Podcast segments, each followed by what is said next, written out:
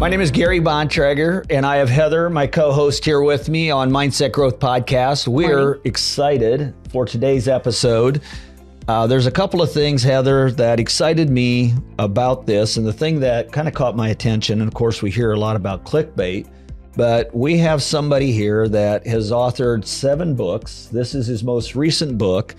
And the title of the book really caught my attention. How could it not?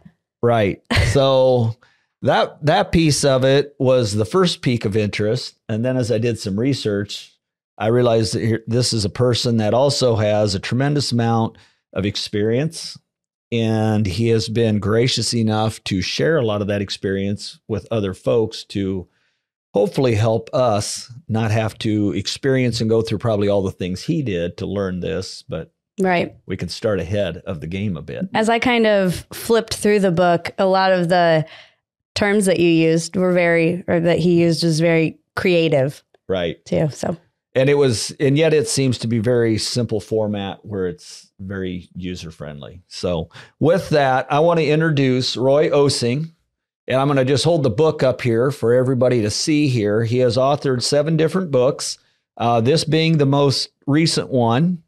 And the title if you didn't see it is be different or be dead if that hasn't captivated you at this point i'm not sure that this podcast will but with that, Roy, thank you for joining us on Mindset Growth Podcast. Hey, my pleasure. I'm I'm grateful to be here.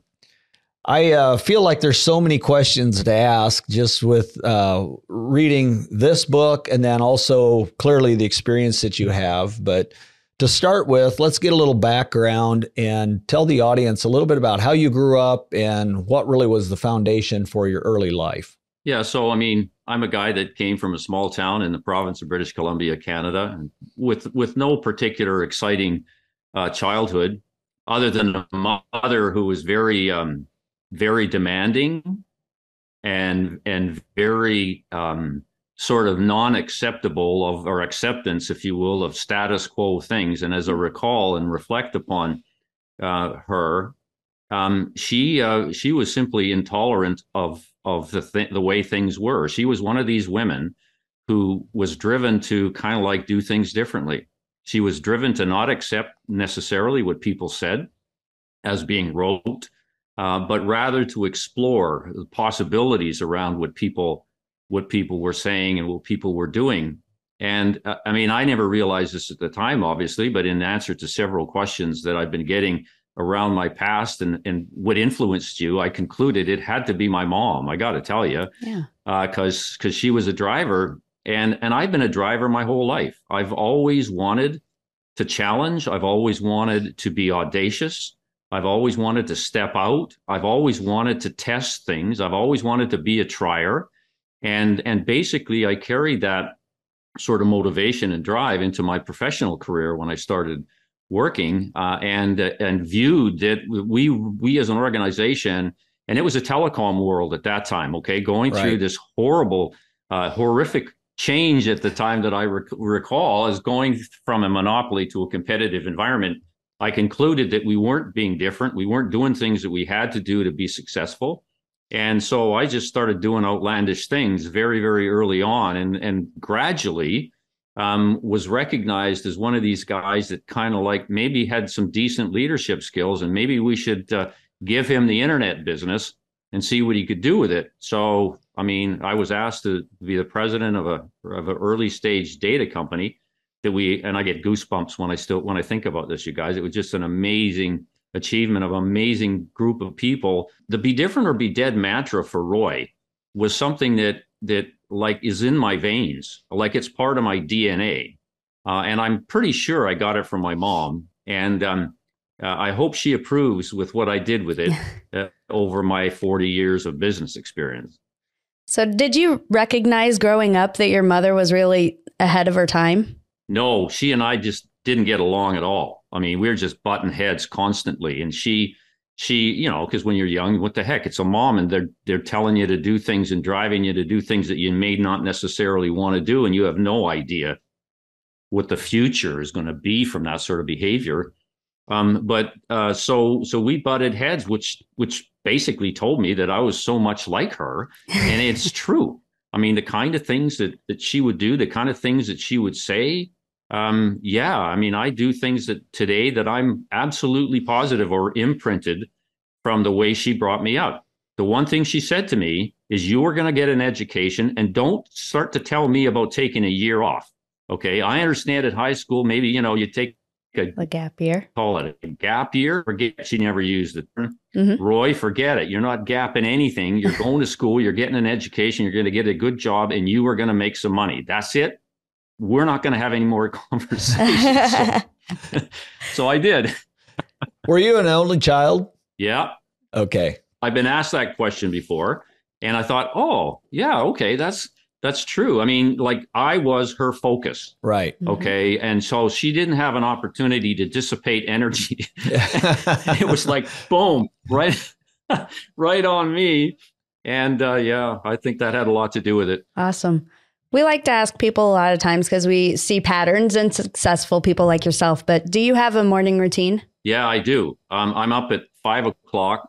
Uh, I think it's a function of chronological impairment, quite frankly, because I'm getting older and I can't sleep as much. And so, yeah, one one person in, in my life who worked for me as a vice president of sales said, "Roy, you're not getting old. You're just chronologically impaired." And I thought, okay, that's a nice way of saying it. So, yeah, I'm I'm up at five. I write. We talked about writing uh, off air. I write as soon as I get up. I write on my mobile device always, and so I'm sitting with a cup of coffee in our living room with my iPad, and I write, and that's that's it. So I'm constantly uh, on the move. I constantly am thinking about things, and it starts very early in the morning, and it just goes from there. When we were looking you up, I did notice you have a lot of blogs out there, and maybe we can get into that later. But I mean, pages, pages. So kudos to you for that. I, I have one question with your writing because it's it's something I've started to do some years back. And when you say you write, are you typing or are you handwriting a lot of this yet? Oh no, it's all typing on my iPad. Okay. I mean, it's just like I've got used to it. It's, Right. it's my keyboard. That's and my, and my iPhone. Right. Listen, I can be in the middle of a store where my wife is browsing around, and I'd rather disassociate myself from that activity. And what, so what I do, I just take out my iPhone and I just pick up on a blog, and I can I can get into the rhythm uh, real easy, right? Real easy. And so I do it, and that's just that's just the way it is. My kids bought me one of those separate keyboards once. Right. I can't. Yeah, it doesn't work for me. Like, just give me my iPad, my iPhone, and I'll I'll do this, Sure. and I'm fine. I mean, I can. I'm very prolific when it comes to uh, to actually, you know, the volume of material because it just streams. Like I've got this. I know my stuff. Thank you for the comment on my blogs. I've been blogging since 2009 when I wrote my first book, Be Different or Be Dead: Your Business Survival Guide. And I just have this stream of consciousness that comes on a subject uh, mm-hmm. because it's it's part of me, and it just it just comes out. So I just stream it, go back, check it over, add some links, boom, done. Doesn't take me very long. It's a tremendous gift that you're giving your kids and grandkids as well, and even future generations, because, you know, so often you get together with family and somebody will remember something a parent, and aunt, and uncle said. But when you can put it down in story form, it really gives an insight of heritage and things like this. And I think it's very valuable. Uh, I personally write a lot with a pen and a paper yet, but a lot of that is with how I think. I learn I can focus better on that, but it slows me down. So trying to figure out how to shift some of that effectively. But Yeah, no, what works for me is the pen and pencil work well in terms of, of grabbing like sound bites if I don't have time. So okay. I'll, I'll use it to get four or five points, and then I'll just fill in around the points. And one of the things that, that I learned really early, and it was not about it was not around the function of writing, it was the function of public speaking. And a coach told me once, he says, look, this is really easy. All you need to do is write yourself a couple of questions. And so your whole speech is going to be simply answering the questions. Mhm. Like, like for example, a question could be, Roy, what's your background? So I get up and, and you don't have to ask ask me the question. I just look at my note. There's the question. And I just say, hey, let me just tell you a little bit about my background. Boom. And I answer the question, then go on and answer another question. Typically, I'll have questions just down on a small piece of paper, and that's that's my speech. That's that's my whole presentation or performance, as I like to call it. Mhm. No such thing as a presentation. Like this, thi- I mean, talking to people is about a performance. What you want to do is light them up, get them feeling passionate about you, having a great experience, no, and as at the same time learning something, which is something they don't teach at school, by the way. They don't teach you that a speech is a performance, and you're there to dazzle every member of the audience. And you better do that, otherwise they won't remember you and probably won't learn anything from you either. Oops, I digress. I, I saw something uh, recently that your your vibe, your energy that you bring is your introduction of yourself. And you're right. I, I'm Yeah. not sure that that can be taught. No, I'm just saying, look at it, it it gets back. I mean, if you don't have this this stuff running through you, then it's hard. It's it's almost like can you teach people to love Homo sapiens? Okay. The answer to the question is no, you cannot. Okay, they need to be this inherent desire to serve others. They need to walk around with this character, okay, that that they apply in business or in their career uh, as it relates to people around them. And so you need to spot them and recruit them and then cuddle them and care for them and nourish them throughout the career and just turn them loose on your customers because they're going to blow them away and loyalty goes through the roof. And it was one of mm-hmm. the things that I did. The point is, those people have the carrying gene running through them. I have a di- different gene. Well, I, ha- I think I have that too, but not as strong as some people. But this whole energy thing, okay, part of who I, I cannot disassociate from that. That's just who I am. And look at it gets me into trouble. Okay, because I overwhelm sometimes. Okay, my wife is always telling me, pull it back, pull it back. what? I, I can't pull it back.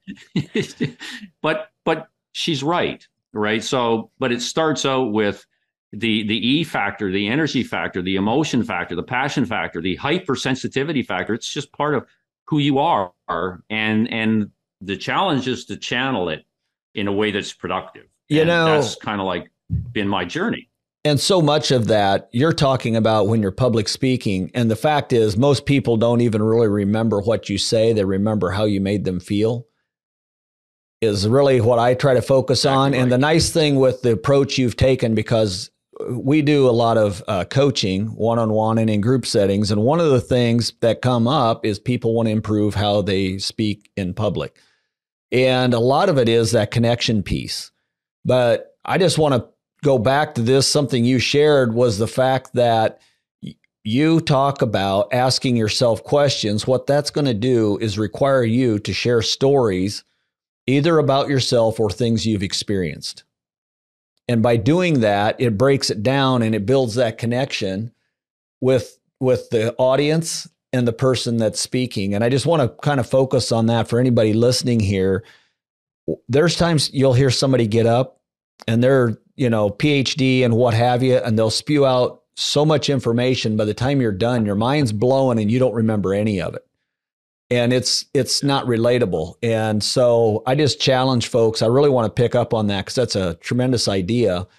And I know for myself, I try to have stories with points in them driven into it. So uh, that's great advice. Well, look at it. I mean, to me, it's really simple. Um, people will tell me, you know, that that they're that they like my communication skills as a public speaker, and I use the term, but the reality is, I'm not one of those people. Okay, what I am is is a guy that had the fortune and the opportunity to build a business to a billion in sales and learn a lot along the way Mhm. part of that okay ends up being expressed when you talk to people okay and it's the content. If you don't know your stuff you will never be good at any kind of communications at all. Okay you're worried about the pedantics of presenting right? And the details the micro uh, details it's almost like playing tennis the micro details okay of speaking. If you get engrossed in that you forget about what you're there for. Right. you're there in the heads of everybody in the audience. You're there to let, leave the feeling that there's what I've suggested. And so if I can't excite them right, in, in a way that, that they care about, then I've failed miserably. But the thing is, we get caught up in, in the micro um, requirements, okay, and the, the, the sort of physical requirements of performing a task and lose sight of the, of the fact that, that the broader perspective is to make a difference in somebody's life. And if you have that, mm-hmm. you in fact will not be a public speaker, but you will be one hell of a communicator and you will change lives. And that's what we're here to do as right. leaders. We're here to change lives. And and frankly, I want to tag onto that a little bit. Your position was in communications and technology, but it doesn't matter if you're doing construction, what you're doing if you're changing lives, that's what the focus is. Whenever people become focused on money or other things or the small details and they start to man- micro focus on those, that's when I start to see problems. I, I mean, we deal with that quite mm-hmm. a bit. What's your thoughts on that? I, I think we're far too focused on the minutia. Okay. And that, in, in my humble opinion, in my experience, is based on the fact that we've been taught through textbooks to be that way We've been taught to, to conform to, to rules. We've been taught to conform to formula, okay, that's in the textbook. What we haven't been taught to do is the stuff that you and I are talking about that's in my book that talk about the real stuff, the how to stuff that lights fires in people, because you won't find that in any standard textbook. Like, I don't have a PhD, I have an MB, Master of Business Achievement. That's what I have. So, my whole life on the right side of my brain, looking for opportunities to light fires in people to do what? Mm-hmm. Enhance their performance. To do what? Drive the performance of the business. So that's context has taught me that there's certain things that we must do as leaders. Like we need to clean the inside. We need to hire for goosebumps. We need to cut the crap. Yes, we have to strategically micromanage. That sort of mindset does not come from learning uh, the traditional way of leadership. And yet it's so critical and nobody's doing it. I look at, I talk to young people about leadership all, all the time and still they're struggling to get a meaningful career, etc. And I know why.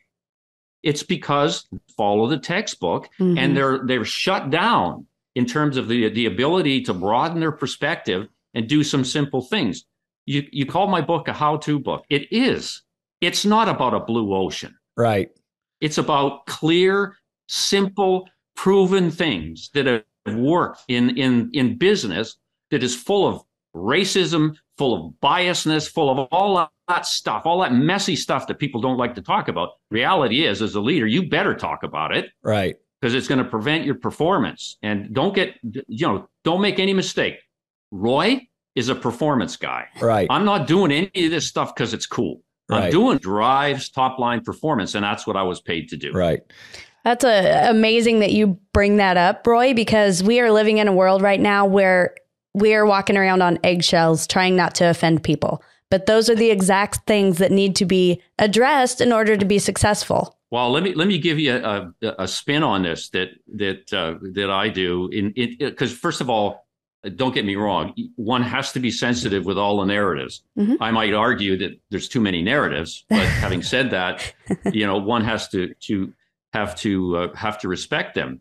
Okay, but but here's the deal: be different or be dead. Somebody's off. Somebody said to me recently, "Well, be different or be dead." He, you know, they they said correct use of pronouns. They said, um, "I'm different because I've got red hair," and I said, no, you're not different. You're just like everybody else that's narcissist.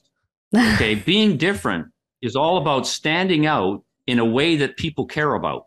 Let me say that again. Yes. Being different is to be unique in the way somebody else cares about.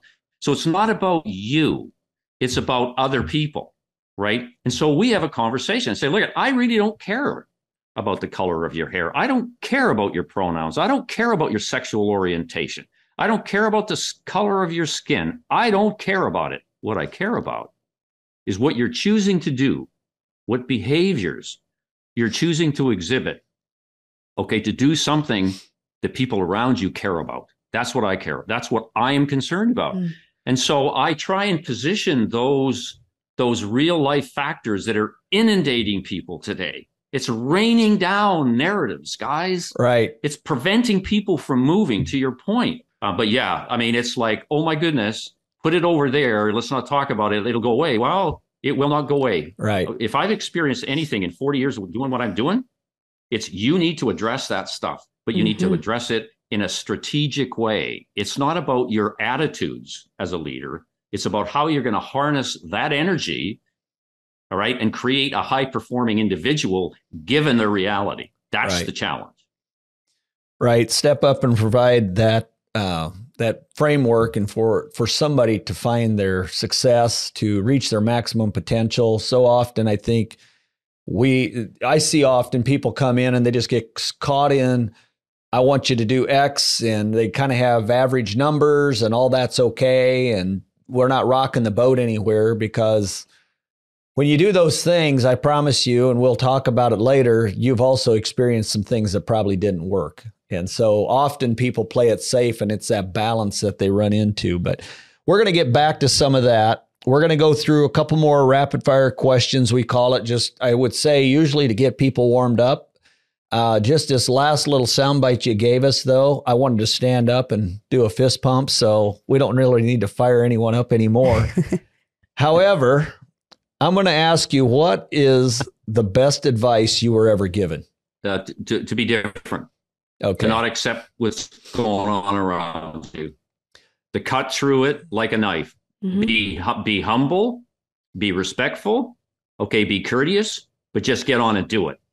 Be different. And look at I want to talk to you guys about differentiation in this world because it's horribly being done right now. Mm-hmm. There are people and organizations walking around claiming to be different and have a competitive advantage and differential advantage, and it's hogwash. It's a huge problem in business today. And unfortunately, it's percolating down in terms of how people view their careers and how people view their lives. Okay. So you got to be different. You got to have, you got, you just got to have the, the, the, the, the willingness, right. And risk taking ability to do it. In fact, I would argue that not being different, right, is less than being the same. You conform, you're at higher risk than somebody that stands out. Okay, you're part of the herd. Nobody notices you. You're the same. You have you have basically the, a similar DNA strand that everybody else in the world has. How exciting is that? Mm-hmm. I mean, it's like watching paint dry for God's sake. I mean, what we need is we need people to step out and lead us, give us energy, right, to create something new, not gargle Google. That's another one of my favorite conversations to have, by the way. Somebody's confronted with a problem. What do they do? They go to Google. So I've, co- I've coined this phrase gargle Google. It's one of the one of the things that stands in the way of creativity. It's called imitation by gargling Google. We got too many Google garglers out there. Try and say that fast. Google gargle. It's a tongue twister. but it's true. Okay. You need to get rid of that. That's a soundbite for you. I got it. That's a great one. Let's ask you another one here. But it's true. Yes. What was your worst job? Um, I, my my worst job was was was a job that I had in at in those that was call it an IT department. That was because I had a I had a I, I graduated with a math science degree, nothing today, but I ended up in an IT. We called it data processing department in those days. Call it IT today, and and it was a very structured job okay, you probably could could see where I'm going with this. It was so tight. It, it had literally no degrees of freedom because mm-hmm. the profession at that time, you know, was really, really managed tightly according to specifications. And I didn't like that. I mean, I had a heck of a time. I, I understood that because I was doing some programming. I, I understood that there were some protocols and so forth that I had to had to comply. Otherwise, the machine wouldn't read the blah blah and it wouldn't work.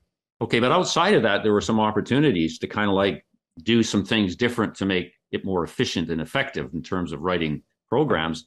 And I wasn't allowed to do that because it was so tightly defined. Right. I didn't like that.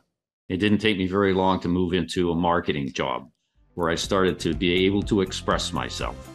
Separately, I'm Gage. And I'm Bontrager. Together, we, we are, are Gage Bontrager Consulting. We work on changing your mindset, developing leaders, building systems and processes helping you grow personally and professionally to achieve the success that you want personally and professionally. however you choose to define success for you. Reach out to us and follow us on social media or look us up on the website, and that will put you on a path to achieve what is missing in your life. Thanks for watching this episode of Mindset Growth Podcast. It does sound very boring for creative types like yourself. Another one we have for you, and you might have covered this a little bit in, in a roundabout way, but what are you tired of hearing about? oh man, I'm I'm I'm tired. I'm tired of of hearing narratives. Okay, I just mm-hmm. am. Okay, that that talk about it's like the topic of the day. That in my world, doesn't yield any value other than feeding narcissism. Like again, the world is so inward focused. It's so about me, right? It's so about me, and it's not about you. It's about it's about who I am. It's about the rights I have. And I'm not saying that that's not important. It it it is okay, but it's all consuming today. hmm And so, in, from a business point of view, you know, I I look at at at the level of of customer service that goes on today. I look at at how efficient and how effective marketing is today, and there's so much room to improve. And yet, we don't spend a lot of time talking about that because it doesn't. It, it's not part of a broader narrative, and it's not seen.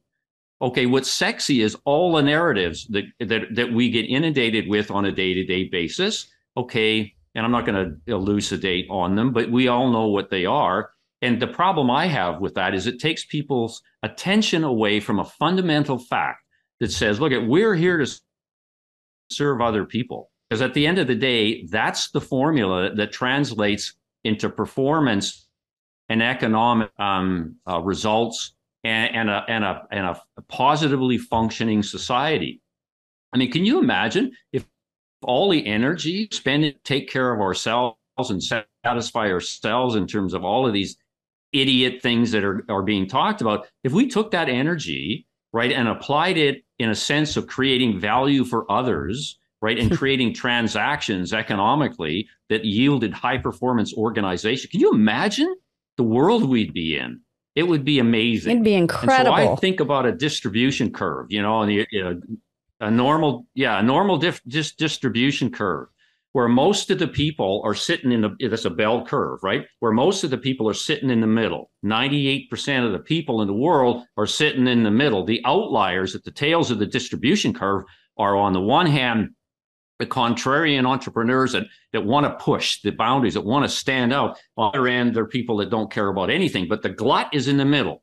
When I wake up at night thinking about and imagining what would happen if we could shift in year one and maybe two points in year two and maybe two points, can you imagine the energy and the power that that would unleash in the world in terms of benefits? It would, it's unimaginable. But no, what we do is we get trapped, crappy conversations, right? That may mean something to some one person, and we're not able to harness that in a way that yields a broader good. That really upsets me, as you could probably tell. I Mhm. get so much angst, and the problem I have is I run head into head on into conversations about this, and unfortunately, Roy comes out. Well, one thing that's very interesting and that I'm summarizing out of what you're saying, and you've got, you know, far more experience than what I have, but I grew up in a family with eight kids. And it was one of those things we learned to share because, you know, I wore secondhand clothes and hand me downs and all those things. But the bottom line is we learned to work together. It was, you know, a farm family in the Midwest, uh, the United States. And it was, uh, 80s were a tough time financially, so everybody had to pitch in. The one thing that I take away from that experience, and I, I I love to hear your perspective because you you know grew up in a different country, you grew up than I did. You grew up in as an only child, and yet you have a lot of the same perspectives that I one thing I really see as a huge problem is the fact we all have been so inward focused that if we hold a door for someone and they don't think us, it upsets people. And it's like, who did you hold the door for? It wasn't for, it, clearly, it was to serve yourself if you needed a thank you in order to hold that door. And with that attitude, that's what you're talking about. In my mind, I see when you talk about that glut, that's just serving themselves. And if we can continually across the world or around the world shift that, I believe that'd be a huge impact. It, it would. And interesting, um, thank you for sharing that you have a large family. My mother was one of 12.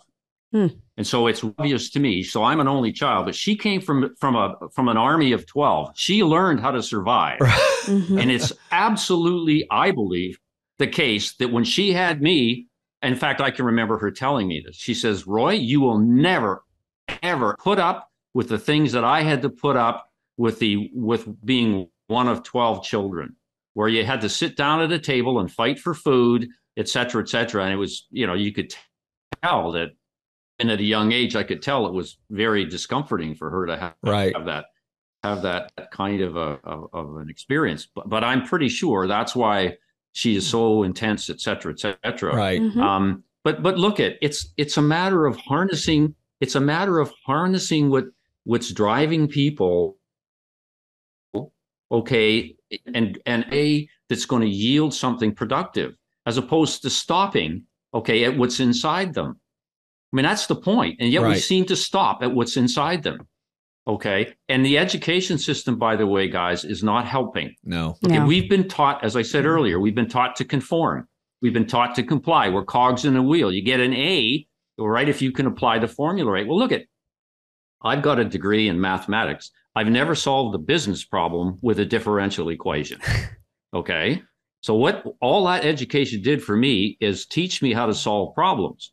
And then it stopped it stopped because I had to learn other things in the real world, okay, that were needed in terms of of, of growing businesses, et cetera. And if I had a stopped, nothing would have happened. And I keep telling young professionals, guys, I'm happy that you have the kind of academic credentials that you have. Good for you. But don't you ever think that what got you here is going to get you where you need to get to. You need to now take on and learn other stuff you need another degree, and it's called an MBA, Masters in Business Achievement. And let me help you understand what the sort of things are that that I found very helpful in in growing a business and, and high performing people, uh, because it is not what you've learned. It is not what you learn. Well, I, the, I, I laugh at people try to draw demand curves. Well, no, the interesting thing though with all of that is when you're looking at all those equ- math equations and formulas and everything you're taught in school, the piece that's never quite the same when you get out into the world is the human element. And anytime we're selling a product, manufacturing any of that, it comes back to how that serves and relates to the human product. And that's that's the piece where connection and relationships are absolutely paramount. And that's where your energy that you carry and how you motivate people made the difference for you in your career, uh, without a doubt. I'll let you take the next one, Heather.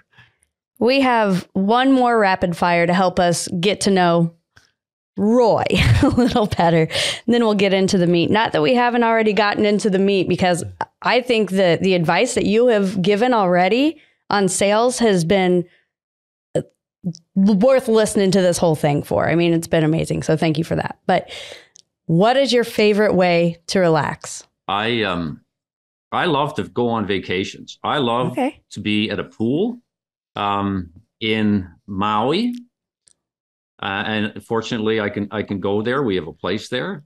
Nice. I love ha- hanging out on the around the pool. Uh, my wife's trying to get me interested in the beach. The problem with the beach is it's got sand. yeah. I'm not a sand person. So I I love I love hanging out at the pool. Um, and and again, I'm writing all the time. So for me, that's relaxation. And if I had a have a Bloody Mary at 11 a.m. around the mm-hmm. pool, um, I'm relaxed, and it sort of sets my mood for the day. Um, I like to kind of ease in to it that way, and and um, hot weather for me now, I find exhilarating. So last year we actually spent six weeks in Palm which I looks like excruciating, right? It's like 105 degrees, and people thought we were crazy because we went down in September. But for me, it's like walking into a dry sauna, mm-hmm. right? And it just like exhilarates me because I can have a beer if I want, mm-hmm. etc. And yeah, that's my idea of a good day. Let me ask you this, and I'm going to piggyback off of your favorite way to relax.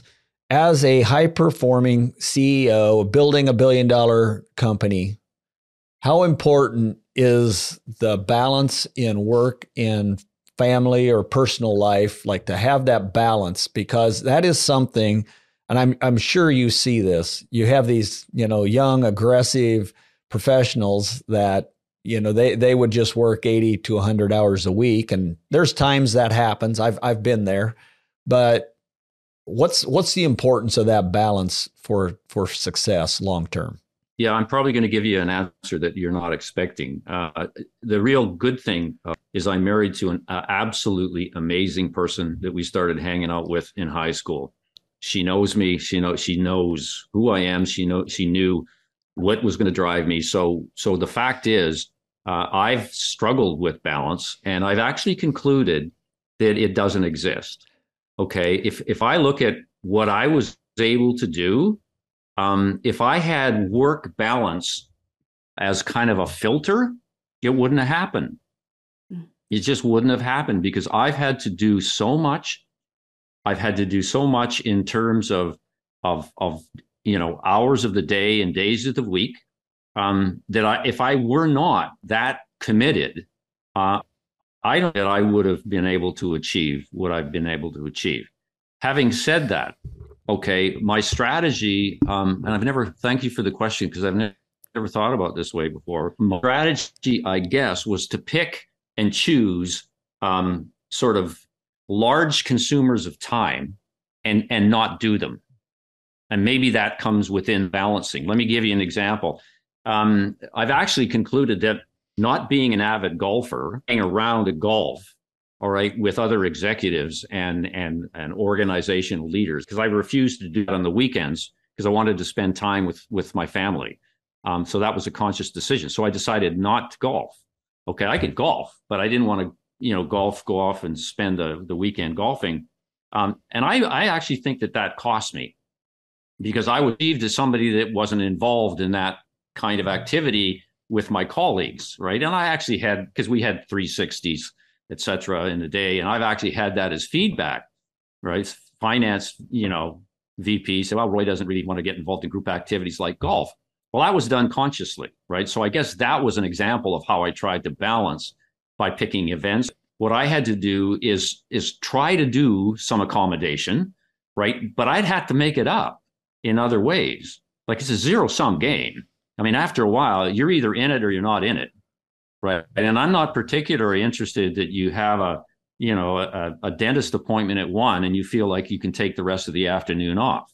I'm not really interested in that. And yet, a lot of people do that because, in the name of balancing their life, they think they're entitled to it. Balance, in a way, can lead to entitlement, has been my observation. And mm-hmm. there's far too much of that going on right now. There's a lot of entitlement at the expense of performance. Okay. In, in the word of, of work life balance. And I think that's a hard thing uh, for, for a leader like me to actually be caught in. And I'm not doing that now. Right. In fact, I try to avoid stuff like that. I'll, I'll start out by saying I, I've struggled with it. I don't think I ever solved it. And I'm not sure that it's, it's a rational thing to do other than the way that worked for me, which is to pick and choose if you can. Okay, but um, yeah. Well, clear- behavior is noticed, and you're either in or you're not. You know, though, one thing that, and I don't think you mentioned it on this show, but you've been married for 58 years. You've, you know, children and grandchildren. Clearly, you have, though, managed your personal life well to have your wife stay with you when you were a young professional, very focused on building a mm-hmm. career. And I guess that's where where I see that question being important because there's people out there though trying to figure that out. And and I hopefully this will help them just to hear how you would pick and choose and make family a priority. Uh, but that's kind of where that come from, and I don't know if you want to respond to that once I clarify that a little bit. I totally get the question, and I, I struggle with answering it in in a way because I've, I've seen myself as somebody that's had this kind of balanced harmony, right? That has a meaningful role for both, you know, drive to perform and family. Um, when you ask the question, I can think of all sorts of things I did as a father and, and I'm doing as a grandfather. And I guess that falls within there. But down, okay, deep down, balance was never, ever, okay, a priority for me. It wasn't something that caused me to behave. So I don't know what it was to pick and choose and not choose golf, to go camping, right? To go skiing, because we we did all of that as a family, right? But at the end, but I was always thinking, I was always thinking, okay, about the challenge that I was in the middle. Hell, I'd, yeah, I mean, I'd be skiing down Whistler and I'm thinking of a problem at work and I get the solution. Have a beer, get down. Get, it never shut off, is I guess my point. So I channeled the sort of, you know, sort of like in, in my world, time division multiplexing is a is a process where you take chunks right? And you interleave them in, in I did is I took the time, right, and did something with it, and I put it back another way. Maybe uh, that could be a, a metaphor for what it was, but work-life balance. I don't know. It never was a priority for me, but I guess I did some of it. Well, and I don't think that that is a betrayal of time to your family either. If while you are spending your time with your family, that you come up with solutions because there's so often that you have to step away from the problem, focus on something else for it to become clear to you. I think that's something we also uh, find is people, if they're really focused on, it becomes every fabric of what you are when you're really focused on what it is you're involved in. And it's just, I like to ask that question because different what people handle those things differently. But back to some of the entitlement and things that we talked about earlier, the part that concerns me is that relationships fall apart sometimes and the excuse is he was too focused or she was too focused on what what her occupation and what she was doing is that just a way out or is it a fact that you and your wife, when you got married, and clearly you guys were high school sweethearts, you say, the commitment was there. There was there was no plan B. Because when there's no plan B, often we find a higher level of success. Yeah, I don't. We never had. The only plan we had, as I recall, um, was that we were going to have um, we were going to have our family done by the time I was 25. And that was the thing. And the reason behind that is we wanted to get it done so that when they were eventually became independent, which yeah, I could talk to you a while about that because my my view is they never they're never independent. They just get more expensive the older they get. so, but I digress. But so that was a plan. We were going to get it. we were going to get it done independent. We never had a conversation about um, a real conversation about uh, careers, et cetera, et cetera, because I didn't know where I was I was going. To be honest, I mean, I I just I I kind of I call it strategically meandered around and up, learning and executing, learning and executing. That that was what I did, uh, but I did it relentlessly. Okay, and I happened to be married to somebody that can again she she knew who I was because at high school and playing sports and that I wasn't any different. All right. I mm-hmm. wanted to win. I wanted to win. And there was no question. And so she got that. And, um, but she was a, ter- she's a terrific moderating kind of influence on me. Like all she's got to do is look at me and I get it. Right. so she would pulse in and pulse out, pulse in. So here's this stream going north, right? Or east or west, and it's running. This train is going. And all she's got to do is kind of look at the, at the engineer a certain way, and the engineer goes, "Oop, Let's slow this right, one so down." Come up yeah. with, you know, how how I'm going to change that. But not everybody has that that kind of uh, a relationship, and I think though the what I've learned is to pay more attention to that. I had to, mm-hmm. right, because it was so valuable, right. and it it was a major contributor. She her view is she says, look at you're the president of the company. I'm the CEO of what's going on in this house. Mm-hmm. Do we have our roles clear? And it was, you know, that's basically the way we divided things up. So having board meetings was kind of inter- interesting, you know, from that perspective. But that, that's but, a good uh, point because yeah. relationships are important, no matter if you're at home or where you're at, because they they affect your your relationship at home is going to affect your performance at work. That's I mean that's just a given. It's an obvious uh, thing that happens. If there's a challenge I would lay out for people, and it's more a statement than a question, is I think so often you end up with a person like yourself, and it can be man or woman, that's uh, very because I have friends where their wife was the driver and he was more or less take care of the kids and the domestic engineer.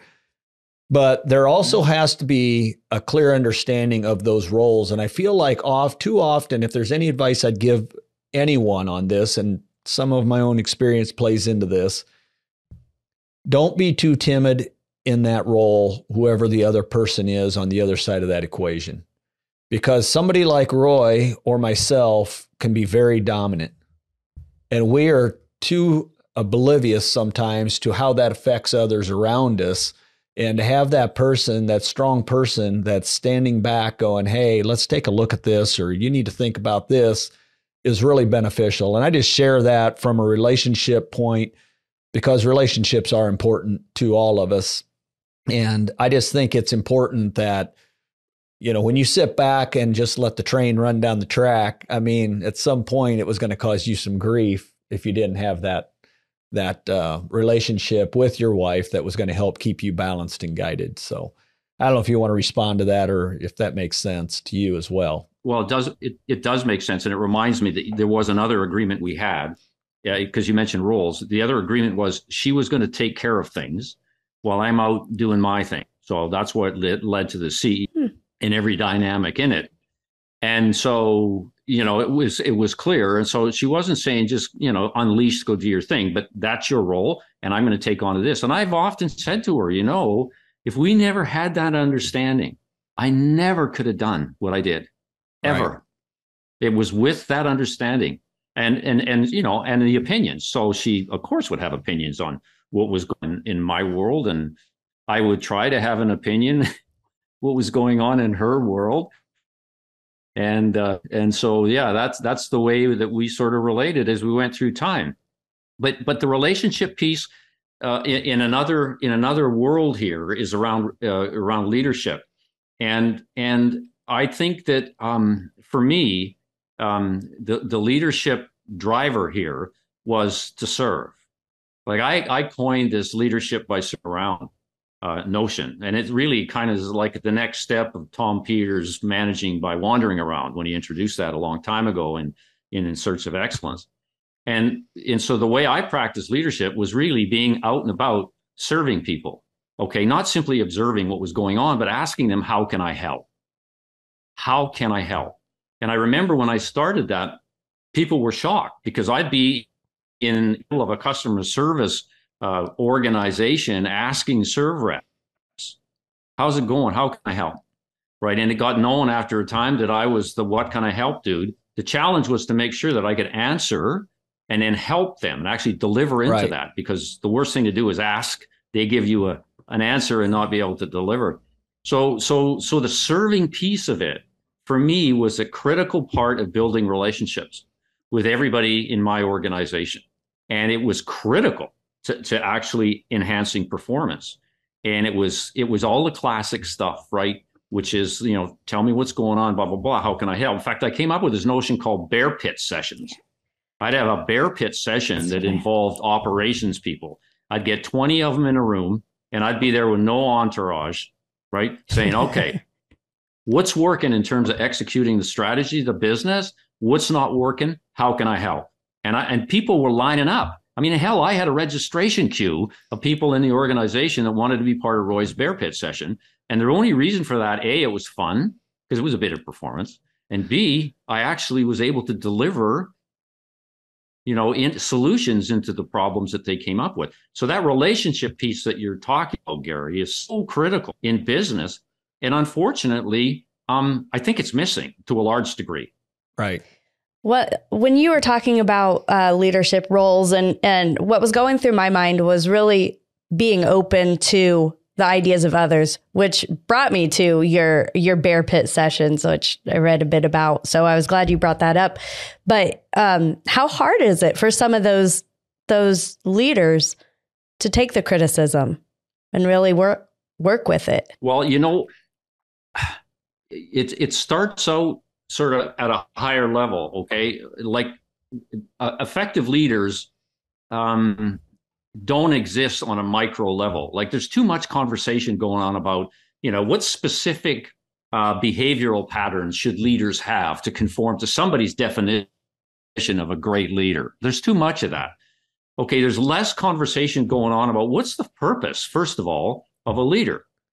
Okay, and in my view, leaders exist for only one person, only one reason, and that's to drive the performance of the organization. Okay, their obligation okay, is to get to a billion. It's within that context that you now get the right to talk about what does that mean on a more micro level. So for me, it was all about um, lighting fires in people, all right, to increase performance that would drive the top line revenue because that's what we were we were after. And so the mechanism that I used was leadership by serving around, bear pit sessions, cleansing the internal environment, getting rid of things inside the organization that actually was creating friction. And so, what the leader does is not driven by the theory of leadership, it's driven by the practicality of performance. This is another soundbite for you. That's it. Okay. And if you're being driven by, by leadership principles, you're looking for the wrong thing because all that will do is satisfy the left side of your brain, and in at best will be an intellectual orgasm. Bet you nobody said that to you before. you need to deal with what is moving people, okay, to do their jobs in a way they want to do it. People talk about conflict skills, right? And being a visionary. Audacious leaders are not visionaries hmm. Because nobody has the ability to predict what's going to happen in this world. How could you ever have the audacity and narcissistic view to say that you are a visionary leader. Now, there's been a few lucky breaks, right? Like Steve Jobs, et cetera. But for the rest of us mere mortals, we are not visionaries. We're hard working guys trying to advance performance in an organization. That's what our job is, and that's what we're going to do. Well, so that whole conversation, guys, doesn't exist the way it should exist. Well, there's so much that you've hit on there. And I love the whole theory behind the visionary piece of it because I feel like there's programs and people out there pushing that narrative. And really, what they're doing is just figuring out who the first person in charge is, who the person is next, right in behind them. And so it's it's just the way they're coining how they're trying to, I guess, implement the processes and procedures. But having said that, Heather, we're going to wrap up the first session here. What are some of your quick takeaways? First of all, I really truly appreciate your colorful vocabulary. I love that. Um, it grabs people's attention. Second, you have just touched on some things that are not being talked about. And um, I think that is such an important piece of everyday life, but also business and sales. So those are my right. One of the things that come uh, that are very apparent to me as we go through this first hour here is the fact that uh, Roy is totally right brain, thinks outside of the box. Mm-hmm. Uh, a lot of the things he said as he's talking, authors are coming into my mind that he's really destroying what their whole mantra of everything they've built their careers around. And a lot of that really comes back to the fact they're trying to create maybe a system and a process that if you check off, you know, step one, two, three, four, and five, you're going to have a person that fits into that mold and it'll help elevate your organization. But I think we've also talked about the fact the human element is different. Mm-hmm. And I think we as humans are very resourceful. And if we are allowed to have the environment of creativity, we can solve a tremendous amount of problems and achieve absolutely wonderful things. So that's some of my quick takeaways. And uh, it's been an awesome session here with Roy. So with that, fast. With that, I just want to thank all of you for listening. Now, here's what we're going to do because I know that this was probably an impactful uh, podcast for you. We're coming right back with uh, another episode, and we're going to dive into the book Be Different or Be Dead The Audacious, Unheard of Ways I Took a Startup to a Billion in Sales by Roy Osing.